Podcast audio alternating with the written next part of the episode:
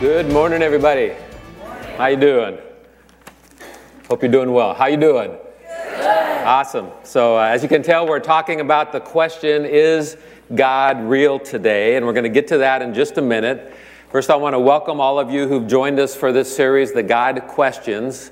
Over the next six weeks, we're going to look at some of the central questions people ask about God and ask about Christianity.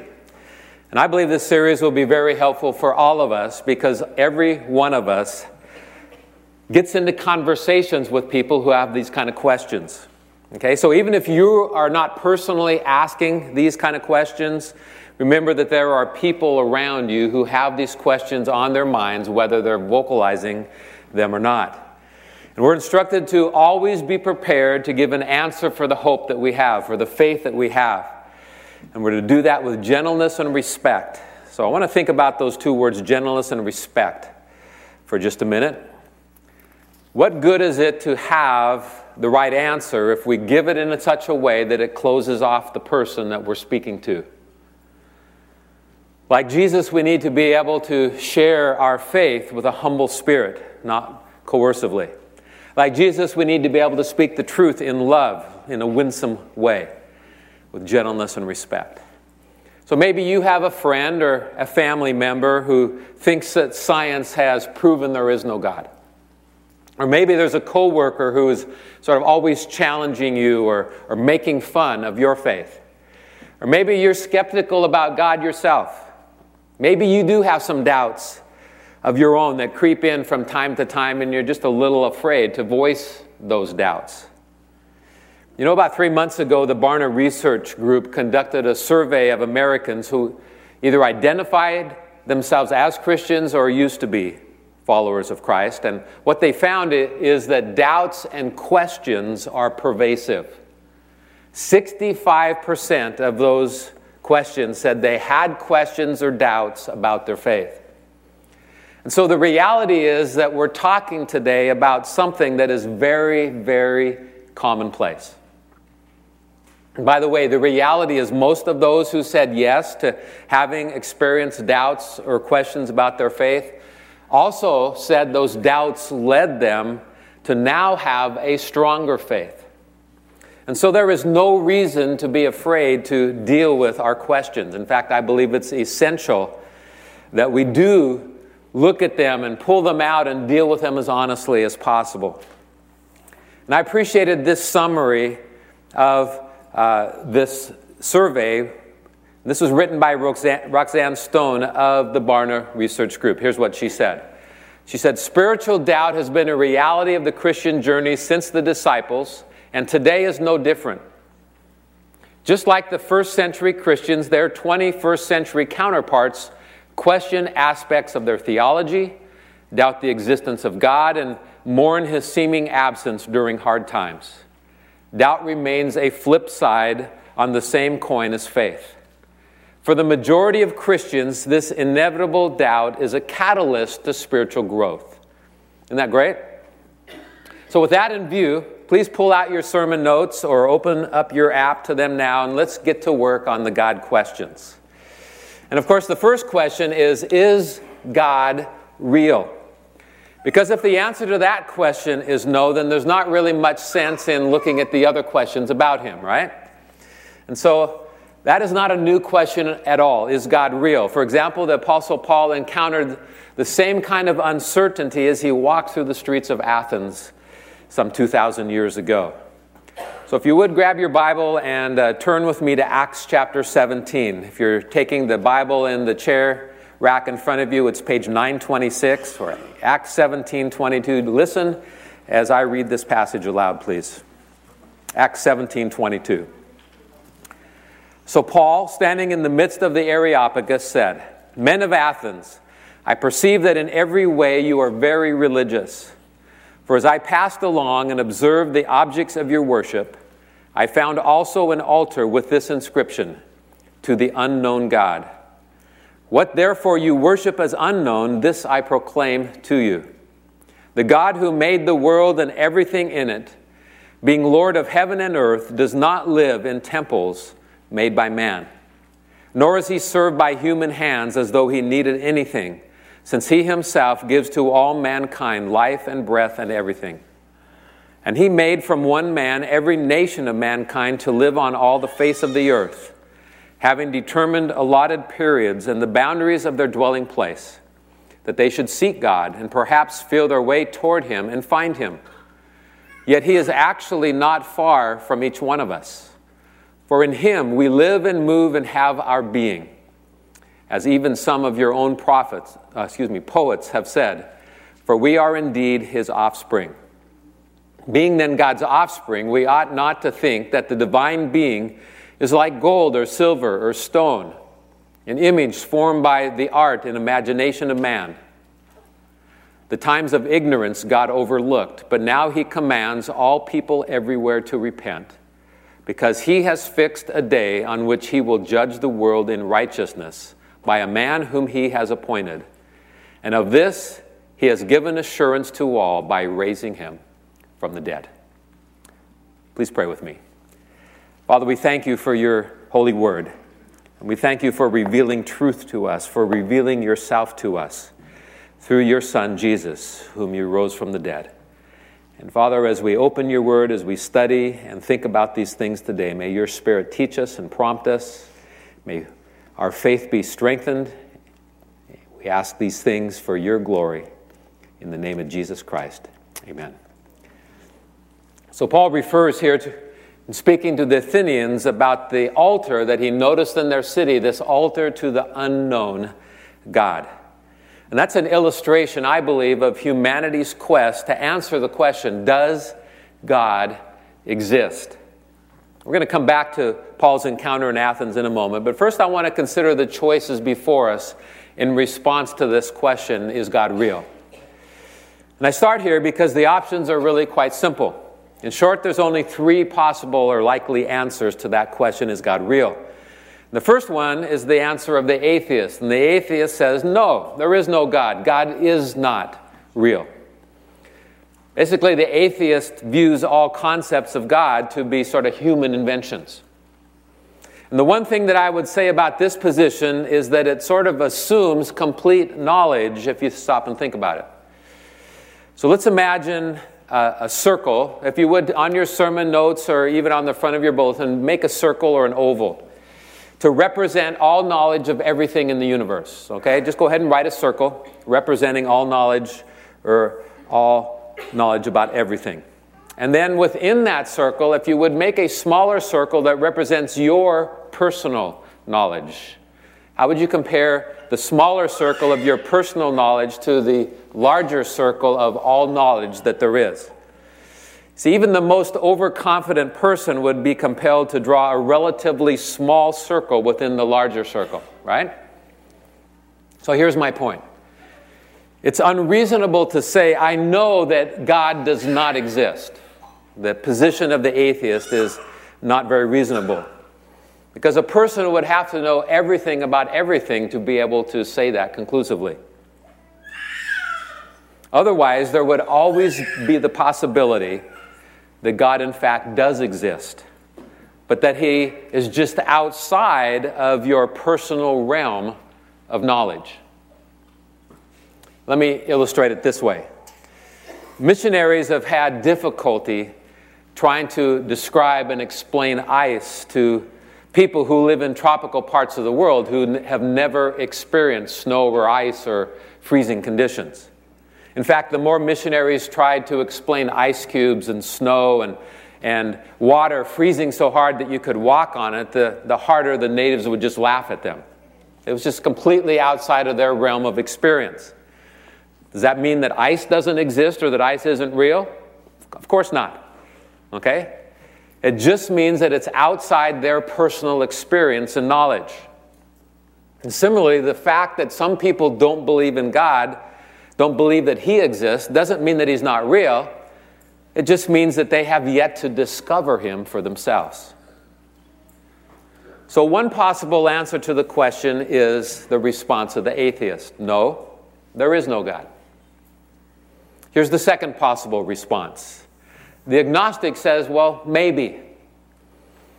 And since no one is omniscient, this is actually, I believe, a much more honest answer intellectually. It's the admission that maybe there's a God, but I'm not totally sure.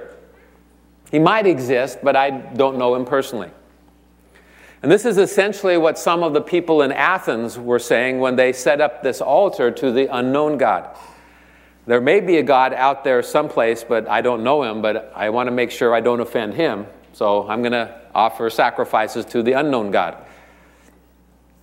As we look at this option, the option of the agnostic who says maybe, we must overcome some misconceptions about what it means to prove, what it means to prove there's a God, right? You see, some people wrongly demand scientific proof of God, okay, as though he could somehow be found through experimentation, like science uses. So, the scientific method is the use of controlled and repeatable experiments to prove a hypothesis. For example, the scientific method can be used to prove that smoking increases the probability of lung cancer. You can go into a lab, you can set that experiment up, you can do it repeatedly and study it. Or, or that a molecule of water contains two hydrogen atoms for each oxygen atom. Okay? But there are some kinds of knowledge that lie outside the scope of scientific inquiry, such as historical knowledge and personal experience and spiritual knowledge. For example, verdicts in a courtroom are usually based upon legal historical evidence rather than scientific proof. And the point is this God's existence can't be determined by the kind of scientific evidence that forces someone to believe. This is where faith comes in. Not faith against the evidence or in spite of the evidence, but in response to the evidence. You see, belief in God is not a leap into the dark, but it's a step into the light, according to the evidence that we've been given. So the atheist says, No, there is no God. The agnostic says, There may be a God, but I'm not sure. And the third response is that of the advocate or the believer who says, Yes, I believe there is a God. God is real. This is the position the Apostle Paul took in Athens when he reasoned with the people and he declared with certainty God is real and that he has invaded human existence to redeem fallen mankind in the person of his Son, Jesus Christ. And we aren't told exactly how Paul reasoned with the Athenians for the existence of God, but today, in general, I want to share with you the case for the existence of God, the case for his existence. Is it reasonable to believe God is real? And I would say the answer is yes. So let's say that somebody you know has questions about God, if he's real or not. Here's how you might have a conversation with him, or some of the things you might talk about. Let's begin with a biblical observation. The Bible never attempts to prove the existence of God. Rather, God is simply presented as reality. For example, consider Genesis 1 1. In the beginning, God created the heavens and the earth. Our Bible begins with the words, In the beginning, God. Or consider Psalm 14, which says, The fool says in his heart, There is no God. So, right out of the gate, the Bible presents God as a given and assumes that a wise person can come to that conclusion. You say, but, but I can't see him or feel him or touch him. How do I know he's really there? And that is such an important question that, that scholars have given that deep thought over the ages.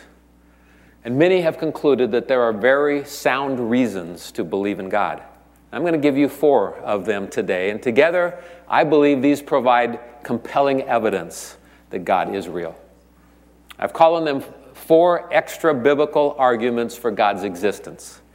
These are on your notes as well. Four extra biblical arguments for God's existence. And by extra biblical, I simply mean these aren't arguments we see people using in the Bible necessarily, but we can illustrate them. We, we can uh, see them supported by Scripture. Here's the first one the concept of God, sometimes called the ontological argument. The place to start is with the fact that the vast majority of cultures in the world have a concept of God.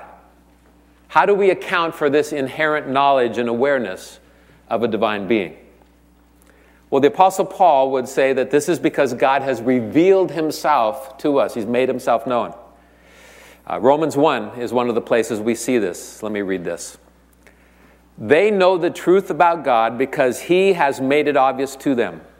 For ever since the world was created, people have seen the earth and the sky. Through everything God made, they can clearly see his invisible qualities, his eternal power and divine nature. So they have no excuse for not knowing God. So God created us with this innate sense that He is there. This concept of God argues for the existence of God. Here's a second evidence for the reality of God that's closely connected to that, and that's the origin of matter, sometimes called the cosmological argument for God. Okay, the existence of stuff is what we're talking about here. So the universe exists. It's real, we live in it, we see it, we hear it, we breathe its air.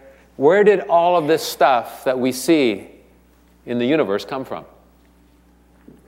Here's a principle that we sort of understand intuitively. It's called the principle of cause and effect. Most of us heard about it in science class. It states that every effect has a cause, cause and effect. So, an illustration of that would be uh, some of you might be a, just a touch chilly this morning. So, it's a little bit cooler than normal in here because that's the effect. The cause is we've been doing demolition for our construction project, and the gas lines to our furnaces were removed as part of that demolition. So, this weekend and next weekend, we're likely to be just a touch cooler. We have some temporary heaters that are heating us up, but probably not quite as warm as you're used to. So, our apologies for that. There's a cause for that, and we hope that doesn't last long. So, cause and effect. Another way of stating that is that, uh, that every outcome has a cause that makes it happen. Okay, likewise, it's logical that the universe has a cause for it. Even atheists believe that the universe has a cause. That's why they suggest or come up with such things as the Big Bang Theory. Okay, so the question isn't whether the universe has an origin. The real question is who or what is the origin? Imagine you're sitting in your home this afternoon watching the Seahawk game or whatever game you're watching, and suddenly your glass breaks and this football goes flying across your room where you're watching the game. Okay, so obviously, I think the first question on your mind would probably not be, How did that get in here? but who did that? Right? Who is the cause of that football busting my, my window? And that football doesn't just come in on its own, somebody acted upon it. And the point is, the universe couldn't just have arisen without a force behind it. Okay, and that's why the Bible says this in Hebrews chapter 3 For every house is built by someone, but the builder of all things is God. Houses don't just pop into existence by nothing or from nothing. And likewise, the universe has a builder, has a cause as well. And like Paul said in Romans 1, people can look at the earth and the sky and the universe about us, and their very existence points to the God who created them. God is communicating to us through everything around us. He's basically saying, I'm here, I exist, and you can tell because I made all of this stuff. We're talking about the principle of cause and effect. The French skeptic Voltaire once said, I shall always be convinced that a watch proves a watchmaker. And in the same way, the existence of our universe is evidence for the existence of God. Well, here's a third evidence for the reality of God, and it's the evidence of design the design of the universe,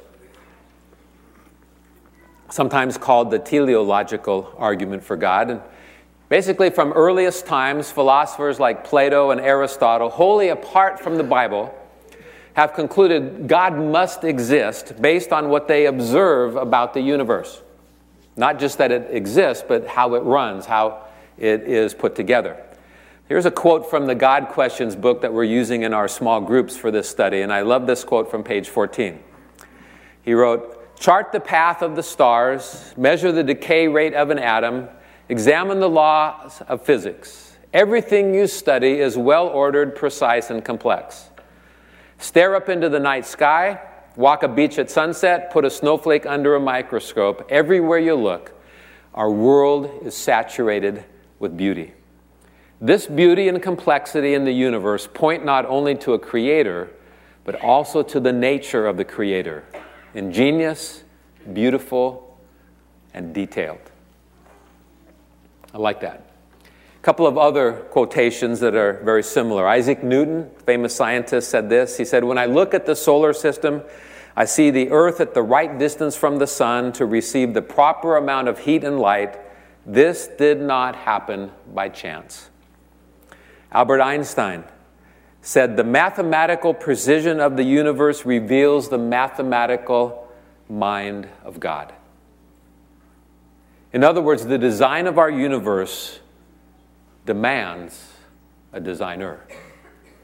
And the fine tuning of the universe is just one example of that. There are examples all around us and even within us. Like the biological information encoded into every single cell of your body and mind. So it's no wonder that David wrote this in Psalm 139.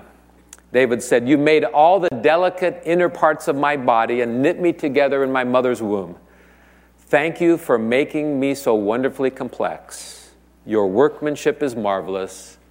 How well I know it. Amen. Sir Frederick Hoyle was an English astronomer and mathematician at the Institute of Astronomy at Cambridge. He's actually the one who coined the term the Big Bang Theory. And he said this at one time. He said, The odds of even the simplest cell forming by chance are like believing that a tornado sweeping through a junkyard could assemble a Boeing 747 from the materials therein. The design of our universe is very strong evidence for the existence of a creator, for God. So we've seen the ontological evidence for God, the cosmological evidence, the teleological evidence. Finally, let's consider the anthropological evidence. And that is the uniqueness of mankind. We are unique. We're different from the rest of creation in that we possess intellect and, moral judgment, self awareness, and even an awareness of God Himself. So, how can we honestly explain these differences without acknowledging a God of like nature? So, let's consider just one aspect of our humanity, and that's our moral conscience. Okay, animals don't have moral objections to stealing or, or killing or, or doing bad things, but we do. How do we explain that? Okay, so one of my memories of my early childhood dates back to when I was just five years old. So don't have a lot of memories of age five, but this one I have very, very uh, strongly implanted in, in my memory banks. I had the good fortune of growing up in Portland, right next to the Hyster manufacturing plant. So for a young boy, uh, growing up next door to Hyster, where they make forklifts and loaders and all kinds of heavy equipment, was a sort of eye candy. I loved it. Okay, so one day when I was five, I was down the street at the entrance to the Hyster parking lot where all these things were parked, and I saw this car coming toward me, and I have no idea what possessed me. But I reached down and I picked up a handful of gravel from the gravel road and waited for the car to get close and tossed it up in the air just as the car came. Perfect timing. It just rained gravel down onto this car as it drove by me. So, kind of stupid five year old kid, right? So, I'm standing right there, obviously. I have no idea, but I remember very vividly that event, and you can probably guess why now, okay? My dad made it memorable. So, uh, like, like most parents, I, I, doubt if my dad ever warned me, ever even thought he needed to warn me not to throw gra- gravel at passing cars. But uh, Intuitively, as soon as I did that, I knew that was wrong. and I knew I was in trouble. So I made a beeline for home. And of course, it was very simple for the driver of that car to turn the car around and follow me to my house. And come up to that front door and knock on the door after I was hiding in the, inside the house. And I have no idea what he said to my dad. Well, I kind of have an idea, but I didn't hear it. But I will never forget what my dad did to me. And we'll just say that he left a vivid impression that uh, that was not a good idea.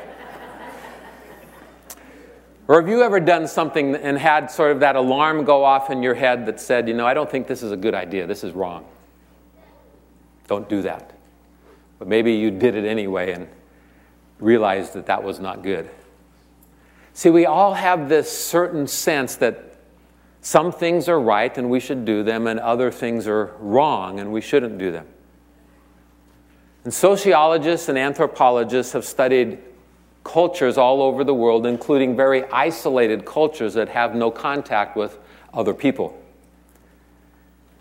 And one of the things that they have discovered is that people, even in these isolated cultures without outside contact, have very similar values such as you shouldn't murder, and you shouldn't steal, and you shouldn't sleep with your neighbor's spouse, and so on.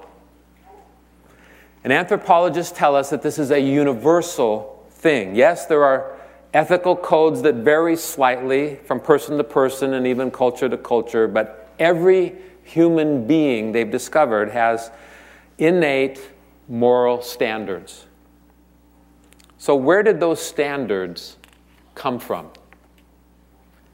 I would suggest to you that the most reasonable explanation is that they came from a higher moral source, from a creator who put them into our hearts. And in fact, that's what, exactly what the Bible teaches. Listen to what Paul wrote in Romans chapter 2. Even Gentiles who do not have God's written law so that they know his law when they instinctively obey it, even without having heard it. They demonstrate that God's law is written in their hearts for their own conscience and thoughts either accuse them or tell them they are doing right.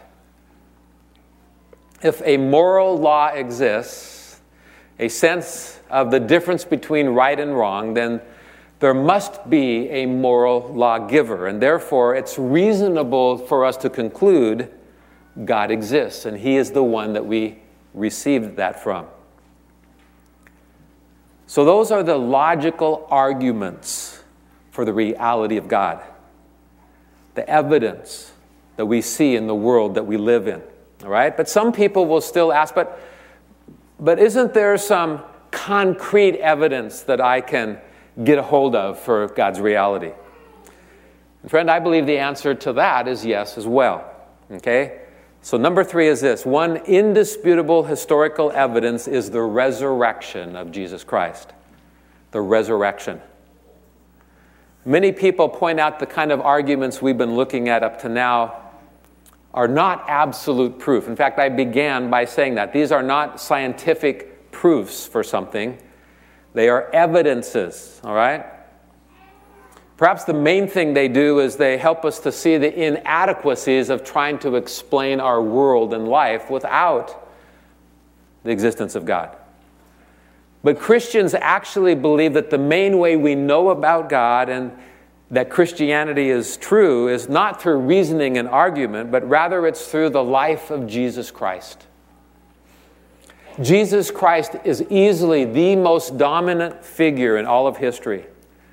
And Jesus Christ came onto the scene here on earth with an unprecedented sense of divine authority, claiming, claiming to be God in human flesh. Let me say that again. Others have claimed to be great prophets or founders of religion, but only Jesus Christ claimed to be God in the flesh. And the supreme confirmation of his claims was his resurrection from the grave. Listen, if Jesus rose from the dead, then obviously God must exist. The resurrection is central to the Christian faith. And in fact, when Paul was speaking to the Athenians, he pointed them to the resurrection. Did you remember that? Acts 17 again, the last couple of verses I read. God overlooked people's ignorance about these things in earlier times, but now he commands everyone everywhere to repent of their sins and turn to him. For he has set a day for judging the world with justice by the man he has appointed, and he proved to everyone who this is by raising him from the dead. Some people think that the resurrection of Jesus is something that Christians just sort of take on faith. Not so. Okay, there are many, many concrete proofs of the resurrection, historical evidences whereby we know that it happened in space time history. And if the resurrection is true as the Bible claims, of course, that necessitates that God exists and that Jesus is everything that he claimed to be. For Jesus is, as it says in Hebrews 1 3, the exact representation of God's glory. He came God, as God in the flesh to reveal God to us, and He re- represents Him perfectly. And ultimately, Christianity rises or falls on the reality of the resurrection. With this, the Bible agrees, by the way. Listen to Paul's words in 1 Corinthians 15. But if there is no resurrection of the dead, then not even Christ has been raised. And if Christ has not been raised, then our preaching is in vain, and your faith is in vain.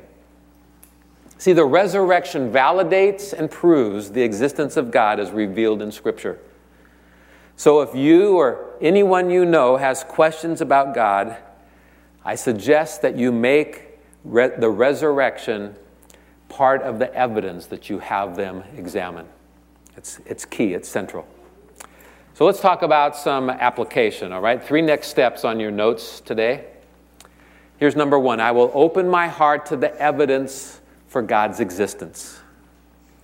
So I'm reminded of Jesus' words to Thomas, doubting Thomas, the disciple who refused to believe in the resurrection until he saw the evidence and touched it with his own hands. Remember? After appearing to Thomas and providing the proof, Jesus said to him, You believe because you have seen me. Blessed are those who believe without seeing me. In other words, people sometimes get obsessed with seeking proof but are never satisfied. In fact, it's possible for the arguments for God's existence to sort of distract us from God Himself, if you think about it. We mustn't be so focused on external proofs that we fail to hear the inner voice of God speaking to our own hearts. Listen, if you sincerely seek God, I believe he will make himself known to you. In fact, he promises that over and over in Scripture. Paul preached that in Athens in that passage we read a little bit earlier. To the people he was speaking to there, worshiping the unknown God, he said that people should seek God in the hope of feeling their way to him and that they would find him, for he is actually not far from each of us. Or listen to what God promised the Israelites through the prophet Jeremiah. This is Jeremiah 29. For I know the plans I have for you, declares the Lord plans for welfare and not for evil, to give you a future and a hope. Then you will call upon me and come and pray to me, and I will hear you. You shall seek me and find me when you seek me with all your heart. You shall seek me and find me when you seek me with all your heart. If you want to figure out if God is real, God says you need to seek Him with all your heart. He doesn't reveal Himself to those who are just sort of half hearted about it. Yeah, it'd be nice to know, but who cares? You know, I want to challenge you today to open up your heart to the evidence and to seek God with your whole being and get ready for Him to show up, reveal Himself to you. Make it a priority to seek Him and know Him. Next step number two is I will join a small group to explore the God questions. So our small groups are just getting started up and we're studying the book together called The God Questions. We're getting stellar reports from our small groups already as they kick off. And this is a perfect time to sign up and join one of the small groups. We're just beginning question number one Is God real this week? So I'd encourage you to either stop by the small group table in the foyer and sign up today, or sign up on your communication card, mark the box, check, check the box. Or you can even go on the website and, and sign up online. But it's a perfect time to get into one of the small groups. All right? Also, uh, begin to process these questions and learn how to answer the questions that people in your life are asking. Get the most out of this study this fall, is what I'm saying. This is also a great week to stop by the table, by the way, and pick up the God Questions book. All right? If you haven't already gotten the book and if you haven't started reading, please do so right away. That will also prepare you for the conversations your children are going to be having with you. So if you have children in our Promised Land classes or in our youth small groups, they're also processing these same questions, and uh, I believe you do well to be ready to process it with them. All right? Join a small group, pick up the book, and get reading, please. Next step three I will put my faith in Christ for forgiveness. I will put my faith in Christ. So I'm convinced that there are far, far better reasons to believe in God than to not believe in God. Philosophical reasons, logical reasons, historical reasons, experiential reasons, and so on. In light of the evidence, in fact, I believe it takes far greater faith to be an atheist than to be a Christian. No matter how much evidence you have, though, no matter how good the arguments are, it still requires a step of faith. And as sort of the last word on this subject, the Bible says this in Hebrews 11:6. Without faith, it is impossible to please him. For whoever would draw near to God must believe that he exists and that he rewards those who seek him. Friend, maybe you're at a place in your life today where you're coming to believe, yes, I believe God does exist or might exist, and that He has made a way for me to know Him. And that way is through His Son, Jesus Christ. The Bible says, as many as received Him, as many as received Christ, to those who believe in His name, He gave the right to become children of God. See, we come to God, we develop a relationship with God through faith in His Son, Jesus Christ. We, we believe that God sent Jesus to the earth to die for our sins, and He not only died, but He was buried and He rose again on the third day. That's what Jesus called being born again, having our sins forgiven so we can have eternal life. But that verse says that we have to not only believe, but we have to receive Him. So we have a decision to make to accept His forgiveness and to put our faith in Him alone for the forgiveness of our sins. And I'd like to give you a chance to receive Christ today if you haven't yet. So as we close in prayer, know that the, part of this prayer is for you an invitation to receive Christ today. So would you bow with me, please? Let's pray.